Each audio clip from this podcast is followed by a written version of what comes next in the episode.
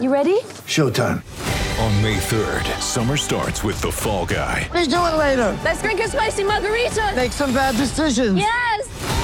Audiences are falling in love with the most entertaining film of the year. Fall Guy. Fall Guy. Fall Guy. That's what the poster said.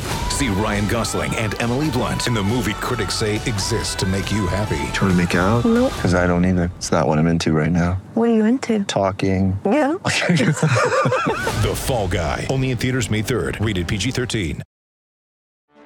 Get ready for the greatest roast of all time. The Roast of Tom Brady. A Netflix live event happening May 5th. Hosted by Kevin Hart, the seven-time world champion gets his cleats held to the fire by famous friends and frenemies on an unforgettable night where everything is fair game. Tune in on May 5th at 5 p.m. Pacific time for The Roast of Tom Brady, live only on Netflix.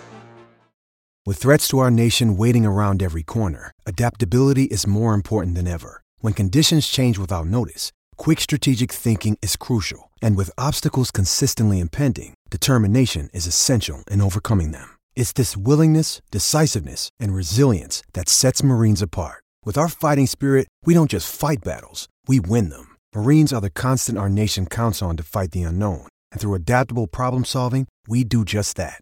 Learn more at Marines.com.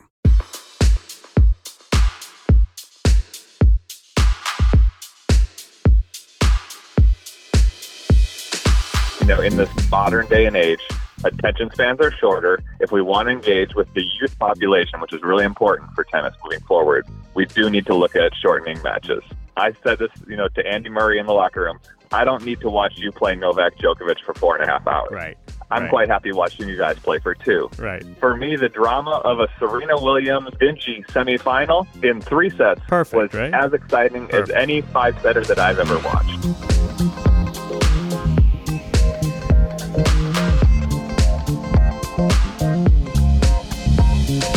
Hey everyone, John Wertheim here. It's this week's Sports Illustrated Tennis Podcast here with my trusty producer, Jamie Lisanti. We have a return guest, Eric Butorac. But last time we spoke to him, he was merely an outstanding doubles player. I think we got him in Metz, France, where he was playing in the fall of 2015. He is now 3 days away from starting a new job, a desk job, an office job at the USTA, where he'll have a host of duties. So one of my obsession topics is the transition that athletes sometimes make well and sometimes struggle with from a sports career to a conventional career. We're going to talk to Eric about that, about some proposed rule changes, and about his new life. So let's bring him in now. I think he's in a parking lot somewhere in Connecticut. He's really living the suburban life. Eric Butorac, how are you? John, how you doing, man? Good. I appreciate you doing this. Everything good? I'm doing great. I'm honored to be a second guest or a callback guest, whatever you call that, 2-time. You are I think you and Chris Everett are the only people we've had twice. How's that for Fast Company? Yeah, but you've had oh well, Lindsay. You've had Lindsay on a number of times. Right? Lindsay's like our cousin Sal. Lindsay's like John Goodman hosting Saturday Night Live. Except Lindsay's Lindsay's Sunday to a lot picks. Of Simmons, so I'm all over. I think Lindsay's Sunday picks are better. That's the only difference. Where are you? You are you in an office?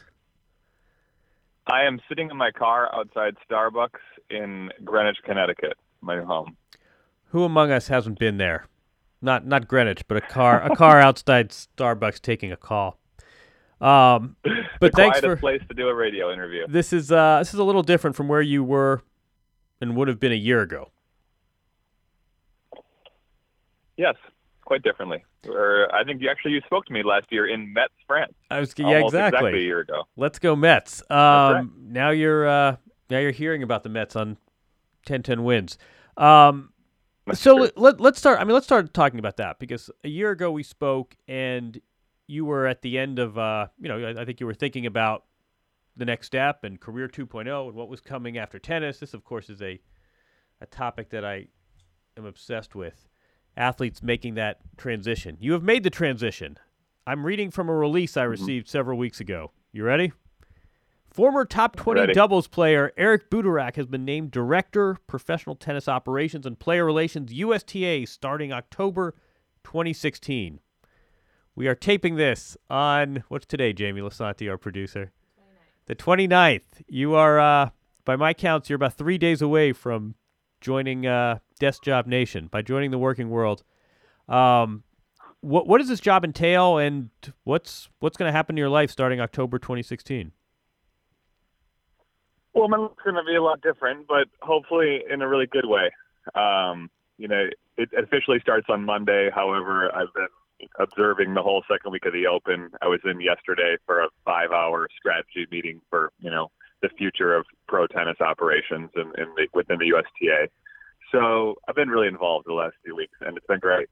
I guess my job description is have a strong hand in all USTA properties. I think my primary focus will be the U.S. Open, making that the best showcase for tennis and that it can be, and obviously assisting a lot with player relations through my player council work. I feel like I have a good connection with everyone from the top guys like Djokovic and Federer all the way down to the working class and players like myself, and understanding what their needs are, what they're looking for from not only big events like the U.S. Open, but from things like the pro circuit, and how can we help our American players, navigate those tricky waters of the Futures and Challenger Tour, and from an operation side of things, how can I help help the organization assist these players in getting into the top 100, top 50, and beyond?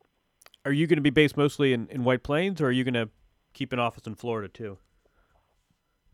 I will be in White Plains. I'm sure I will spend a fair bit of time down in Orlando once the the home of American tennis gets up and running. I think January 2nd.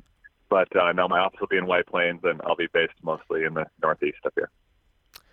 You're a pragmatic Midwesterner, so I'm sure you have answers here. But I'm always curious. I mean, are you? Has someone sort of? How do you pick up on office life? I mean, you've been a professional athlete. You've been traveling. You've been sort of the CEO of this one person company, and suddenly it's budget meetings and when do I speak in the meeting and who do I CC on the email? Has someone helped you prepare you for that, or is that something you're going to learn on the fly? No one has directly prepared me for that, no. Even sitting in some of the meetings in the last week, it's been really interesting to understand the dynamics, especially with a huge organization like the USTA. We have a whole new leadership group with Stacy Allister, Martin Blackman, Craig Morris, and community tennis. So there's some new people within the organization, but there's also a lot of people who have been there for a long time, guys with great institutional knowledge like David Brewer and Brian Early and Jeff Ryan. So it's been interesting for me to watch kind of the two different groups operate and learn a lot from both. I think there's an advantage for me to be someone coming from the outside. I don't see the organization as siloed in any way. I'm happy to help in player development or community tennis if that's what they want me to do. But also some of these guys who've been there for such a long time, they have great information for me.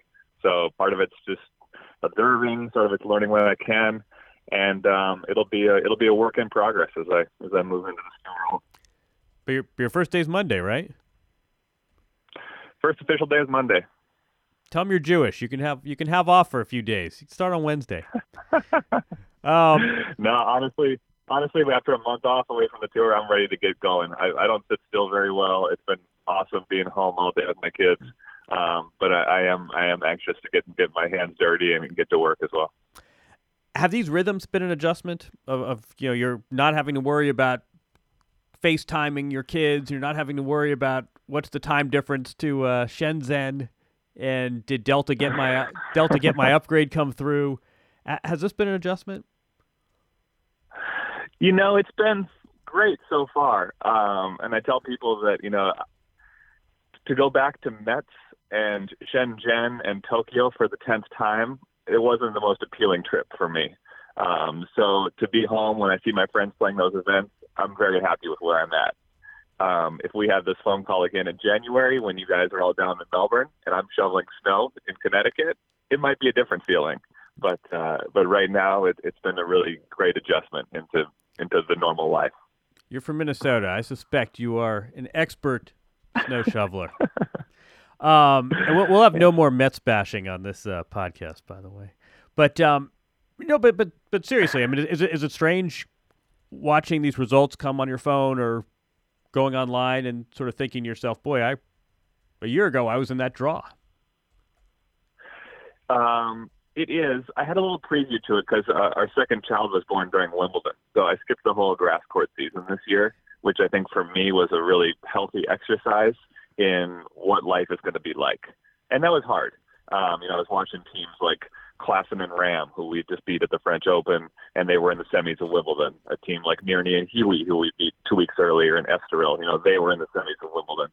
And it was just like, wow, that could or even should be me. So that was hard. I think now, you know, I feel really comfortable with where I'm at.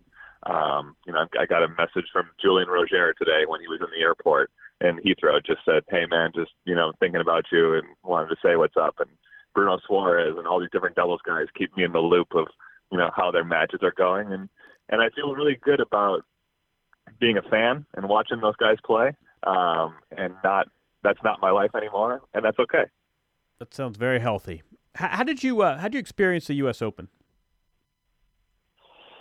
How did I experience the U.S. Open this year? As a player or what? No, this year. I mean, you know, after for the second week, you were there not just as – you weren't really there as a fan, and you weren't really there as an employee, no. And yet a year from now, this will be something that you'll be taking close notes on. I mean, what was it like to sort of experience the event that you're going to be a part of shaping next year? So – you know, obviously I played it 10 times, so I had a really good handle on, you know, what it's like to be as a player. I did spend the second week doing as much observing and learning as I could. I felt like an employee, although I wasn't really doing work as I was just doing research. Right. And so it was great for me to really run through all the different player services organizations, things like practice courts and locker rooms and transportation and food and every little thing that the players experience, but see it from the other side. And sit with these staff members and hear about their concerns and how they've been running things and actually watch them do their job from behind the desk. And I think that gave me a really great understanding. I'm glad I was able to do that. Because I think now as we move forward for the 2017 open plans, you know, we can, you know, slightly enhance these different groups, and I can relate to these people. Hey, here's what players think. You know, here's what players would like to see done differently. Here's what they love, what you're already doing. And it led to some healthy conversations, and hopefully we'll, you know, make the Open even better for 2017. Well, what would players like to see differently? Give us some specifics. What kind of things were you hearing? So I think years ago, tournaments were really concerned about players having a good time. You know, tournaments like Miami was really popular and really fun, and Indian Wells was the boring place that no one liked. When it comes to New York City, a lot of times people think, oh, we want to make sure the players have a great experience in Manhattan, that they see a show, that they can go to a nice dinner. To be honest, the mindset of the players changed. Guys are so concerned about their performance on the court that I think as a tournament, we need to be solely focused on that. How do we provide enough practice court time for them? How do we have a great gymnasium? How do we have good physiotherapists? How do we have the proper ice baths and recovery areas that players can take care of their on-court performance first and feel good about that, and everything else I think is secondary in the player's mind. That's really interesting. I mean, it used to be that tournaments, you know, we had go-kart outing day and everyone got a PlayStation, and we had, you know, dirt bikes on site for the players. Do you think the focus is now turned to much more of the professional amenities? I think so. I think without the best food, without great recovery time, without proper preparation in terms of practice, players become really stressed, and that stress outweighs any sort of good feelings that you can win over by, you know, a fun outing. So I think we got to focus on those stressful areas first, and then the fun can come later. What are your best tips for the players in terms of, I always feel like the Open is something that some players really warm to, and they love being in Manhattan, and they feed off the chaos, and other players never get used to it. And, you know, we were talking on Tennis Show, we were talking to Petra Kvitova, who just is very open about the fact that she can't really deal with New York and the Open. It's just too much. It's like sensory overload. What do you tell players about what would you tell players about sort of how to make the U.S. Open more tolerable? I don't say tolerable, but you know, how to take advantage of it. No, I understand your point. It is a lot. And it not only is New York so intense with all that comes with it, but it's at the time of the year when you're starting to get a little bit fatigued. You know, we're 9 months into our calendar. Our summer season has flowed from the French to Wimbledon, straight into a long U.S. hot, hard court season. So how do you kind of maintain your energy for New York? How I was best able to handle it was to actually get away from Manhattan, to stay in a hotel in Queens right near the site, to potentially even stay in, you know, Westchester if need be. For me, staying away from kind of the craziness of Manhattan while I'm competing, and then spend a couple days in proper New York City and enjoy that life once I'm finished. You know, that was my way of handling it, but everyone's wired differently. You said some people feed off it. Some people just can't wait to, you know, that day when they land in Manhattan and they walk around and feel the energy. But for other people, it's a lot of stress. So I think, you know, to each their own, but I do think that the idea of grabbing a nice hotel right near the site, making your life really easy and convenient during the tournament, and then go out and have 3 days of fun in Manhattan once you're done. Once the tournament's over. Yes. What do you think of that new grandstand court? I thought they did an unbelievable job. I think players loved it. I think fans loved it. They built some shade. If you sit in the back corner, you get an unbelievable framed view of Arthur Ashe Arena. I think it's going to be a gem moving forward. Pre-U.S. Open, I heard so many complaints about the old grandstand coming down, and once the new grandstand was up right. and running, I didn't hear any more complaints. They did such a nice job with the court. That's a really good point. That was a complete non-story. I mean, you thought there were going to be these ceremonies, and this would be tied into how populism has been trumped by revenue. You didn't hear that at all, did you? But I also think that's sort of the future of the U.S. Open. You know, when you think about tennis tournaments and how our calendar works, you know, Wimbledon is tradition. They're everything that's historic. The U.S. Open, you know, this is America. We're new. We're innovative. We're disruptive. You know, yes, we want to hold on to some gems, but, hey, when the old Louis Armstrong becomes outdated and the court's not really a great playing surface anymore, let's get it out of there and let's build a new one. You know, that's, for me, I would love to see the U.S. Open be like a rock concert, like an NBA basketball game, you know, that when people come, they're coming to see a show that's got some tennis involved in it and the highest level of tennis. But it's a whole complete experience. Sort of like a Phil Collins show with tennis tacked on. You know, but I think that's catering to the New York night crowd. That's what they want to see. They want to see the greatest show on earth. The speaking of disruption and innovation, I'm going to read you a quote. Tennis must consider shortening matches. You'll say tennis must consider shortening matches in a bid to engage with a younger fan base and avoid losing television viewers, according to former ATP Player Council President and doubles specialist Eric Butorac. Do you support, defend, modify? So yeah, I think my Twitter went absolutely crazy that day because every, you know, tennis. I was gonna say, yeah, I should point out that was 2 weeks ago. They do to speak their mind to me on Twitter, which is fine. I do think we need to look at that. I think that you know, in this modern day and age, attention spans are shorter. If we want to engage with the youth population, which is really important for tennis moving forward, we do need to look at shortening matches. For me, as a tennis fan, I said this, you know, to Andy Murray in the locker room. I don't need to watch you play Novak Djokovic for 4.5 hours. Right. I'm quite happy watching you guys play for 2. Right. For me, the drama of a Serena Williams Vinci semifinal in 3 sets was right? as exciting Perfect. as any 5-setter that I've ever watched. So I don't see the need for it personally. However, I don't think we should make radical changes with the U.S. Open just because I have an opinion. I think that we need to do some research. We need to understand what fans really want. And then, and I've said this before too, I would love to hear from all fans. You can, you know, write me on Twitter at eButorac. Write me an email at butorac@usta.com and tell me what you guys want to see, because I do want to know, and I want to hear from everyone, especially the kids. You know, I want to know what they want to see for our sport as we move forward. You think the way to I'm 100% in agreement with you, and I would add that players' health would also benefit from shortening matches. But you think sets is the way to do it? I mean, you don't want to play four game sets, or you don't want to do no ad scoring or no less. I mean, whatever. You think just chopping sets is the way to do it? Well, I mean, that's so back to your player's health question. Absolutely, and you know, I think we said this when we saw each other on the Tennis Channel set that I want to make sure that it's a tennis match with a huge athletic component to it, and not an Ironman competition, which is sometimes what I feel like we're experiencing here. It's like, who's the last man standing? Right, literally. And I don't want it to turn into that. Literally, yes.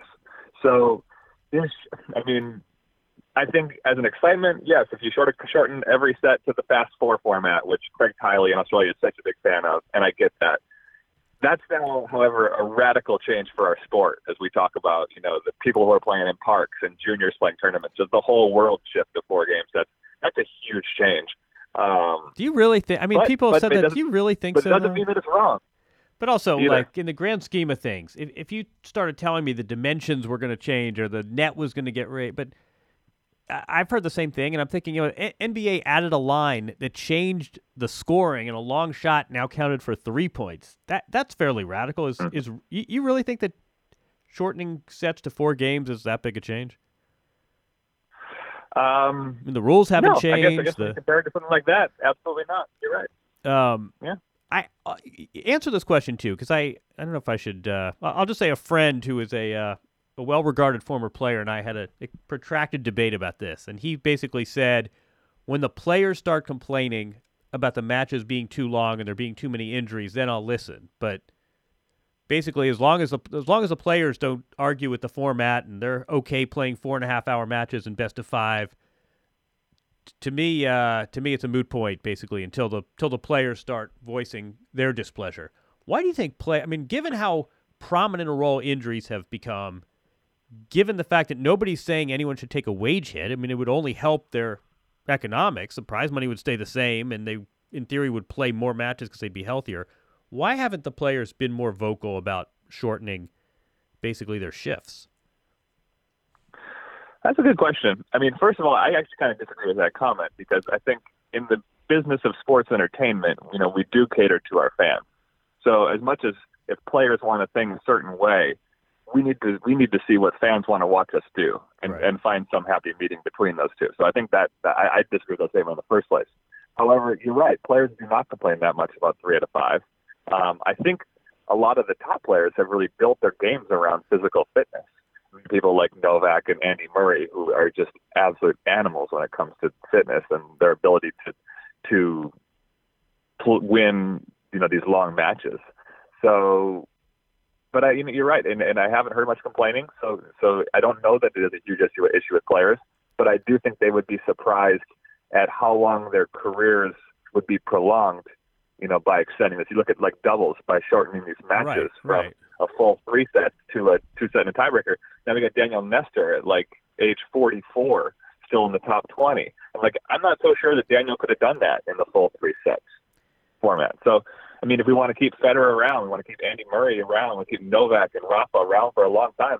I'm not, you know, I think that they would be surprised how much longer they might last with a 2 out of 3 Grand Slam format. But totally with you. Who knows? Well, I mean, I think part of this too is just, I think you raise a good point that look, if the player said, hey, listen, the ball should bounce twice, you don't just say, oh, sure, that's what the players want. I mean, they should be part of the discussion, but they shouldn't be the only part. But the other thing too is that if you look at any format, if you look at any context, the people at the top don't want to change anything, right? I mean, if your kid gets into Harvard, you're thrilled with their admissions process. If you're in the top 1%, you're thrilled with the tax code, or maybe not. But I mean, I think saying the top players don't want to change it is sort of it's almost circular. Of course they don't. Everything's going great for them. Why would they want a format change that might advantage the other players? Anyway, all right. This is where, you know, they go ahead. Yeah, let's move on. No, I mean, you're right. Yeah, I was gonna say we could spend hours discussing this, but I'm totally with you. I mean, I think that I think it's just crazy. I mean, I don't want to watch a 4.5 hour movie. I don't want to watch a 4.5 hour concert. It's just completely counter to the times. But anyway, all right, let's do a little role play. We're gonna mix things up. You and I are at a cocktail party, and I hear what you do, and I say, you know, I used to love tennis. We had McEnroe and Connors, but a lot of these guys now, I just can't get into the sport anymore. It kind of lost me. What are your? I get that all the time. I suspect you do too. What's your response when someone says that to you? So I was at a cocktail party in Greenwich recently. Someone said that exact thing to me, and that's redundant, by the way. Greenwich is a cocktail party. I said, you used to like McEnroe. I said, what do you think about Nick Kyrgios? And he said, he's a jerk. I said, well, what do you think McEnroe was back in the day? You know, right. There's these people that look back at John McEnroe's career with these rose-colored glasses and think that he was this, like, saint who then just threw these tirades, which were, like, enjoyable to watch. And it's like, whenever we do have someone who throws some bit of a tirade, people get so upset. So, first of all, yeah, I think social media has had a huge part of it, right? Now, if you do anything wrong, it's blasted over the internet. People have agents who are trying to keep them in line all the time. So there are less characters than there used to be. But when we do have one, people say they want it, but I'm not so sure that they do. I would contend that we like Monfils. We like characters. Bernie Tomic would qualify as a character. I'm not sure what he does is appropriate. But no, I agree completely. And I don't know how much of this, too, is it an American thing? Is it the fact that everyone, McEnroe grew up in New York and spent time at Stanford, and you could always watch him in your time zone, and he probably came to your community in a way that Nick Kyrgios is a bit less of a known quantity. But I find myself in that discussion all the time, and you sort of think back, and you like the sport when it was Connors, McEnroe, and Agassi, but when it's Federer, Nadal, Djokovic, and Murray, it's lost you. I never quite know how to respond to that without being judgmental. I think it's more of an American thing than it is, even the craziness of McEnroe. So, I think if Francis Tiafoe went to number one in the world, this guy's one of the more charismatic kids I've ever met. Right. He's got this unbelievable ear-to-ear smile. He's got this story where his father was the janitor of the, Maryland tennis, center, and that's how he started tennis. It's this unbelievable story. He's a great kid. If that kid went to number one, I think tennis in America would blow up again. It's just more of that kind of grabbing onto someone that's local as much as it is McEnroe's craziness. Good point. All right. Someone said I need to do more speed rounds, so I'm trying to include these. You ready for speed round? Okay. Yeah, let's do it. Andy Roddick, Hall of Fame? Yes or no? Absolutely. Yes. It's an even game in the fourth set of a men's Grand Slam final. I call the trainer. Acceptable or line cross? It's an even game, so I don't like when they call it right before someone else is supposed to serve. Yeah, I'm going to say the opponent's about to serve. 3-1 in the... I don't like it. You don't like it. Okay, this is tough. The speed round, it's tough. So if someone has a visible injury that happens on the spot and you call the trainer, fine. When you have a lingering injury for a multiple game and then you decide to call the trainer before your opponent's about to serve, I don't love that. There's a specific example I could cite, but I appreciate your keeping this generic. Yes. Wild cards. How do you feel about the whole wild card game? Players whose ranking is my ranking is insufficient to earn this spot. Eric Butorac has gotten in on his own merits, but I'm the local kid and the propoter likes me. Butorac, you go to the quali draw. I'm going to get a main draw spot. You're okay with that? I like it. Yep. Tournaments need that card to play, basically. Yep. Tournaments need it. Players need it. I think it's good for the game. You don't want to have the draw filled with them, but I think we're at the right amount. You mentioned the U.S. Open players. I do not think that Juan Martín del Potro should have had to qualify for this. Yeah, exactly. So, that's the right. That's the argument in favor. That would have been a great free session, though. What do we do? You mentioned the U.S. Open. The players are already. You mentioned that the players are tired coming into the U.S. Open. They've played a lot of tennis. It's the fourth major. That was almost a month ago, though. What do we do about the fall schedule? I think there's a sense, and we've seen, we saw Serena hasn't played since the Open, and who knows if she's going to play again this year. Djokovic If I were laying odds, I don't know if we'll see him before London. What do we do about this point in the schedule when there's points and prize money and markets and tournaments have made a commitment, but you just sort of understand the rhythms of the sport and it's hard to get too jazzed about October tennis? What do we do about that? I don't know, because we've also proven that if we take tennis away from people, for instance, when Adam Helfand, the CEO, shortened the ATP schedule by 2 weeks, which I thought was a great idea for player health, right, there were more special events like the IPTL created. Anytime players have a week off, their agents are out, putting together an exhibition match in some foreign land to make some money. So at the end of the day, I feel like players are going to play. And so we may as well let them play on the ATP or WTA calendar. Laver Cup. Possible Davis Cup alternative / replacement, or IPTL European division? Definitely will start off as the IPTL European division and has potential to push the Davis Cup to do something more radical because they don't seem to want to do it on their own. Good answer. Are you allowed to talk about your former colleagues now? Give us your 5 favorite players to watch now that they're no longer active colleagues. My 5 favorite players to watch. Off the top of my head, at the end of the day, you just want to watch your friends play. I'll watch Federer play any day of the week because it's just like you got this little moment of greatness that I feel like I'm going to look back in 30 years and tell my grandkids that I got to play while he played. On the women's game, I love watching Bethany Maddox Sands. I love her doubles. I love the way she competes and plays a physical brand of tennis. In men's doubles, ex-partner of mine, Julien Rojer, this guy is one of the most competitive guys I've ever seen. I know that if I ever go watch him play, he'll be so intense. I'm drawn to these young Americans. I love watching Tiafoe, Tommy Paul, Taylor Fritz, Riley Opelka. They're really good kids. I'm excited to watch them compete. Those are some highlights that, if I look at a Grand Slam draw, when you're in the locker room and you're like, where should I go? Those would be some places that I might gravitate. You mentioned women's tennis on your own. You mentioned young Americans on your own. You mentioned doubles on your own. No prodding. I think you are going to make this transition to office life just fine. That was a good political answer. I like a little bit of everything. It's got a little Minnesota plug. I've made a lot of friends on the women's tour. I really enjoy watching them play as well. Doesn't Bethany Maddox Sands undercut your claims to being the best player from Minnesota, though? She's actually from Rochester, Minnesota. My dad was her first tennis coach.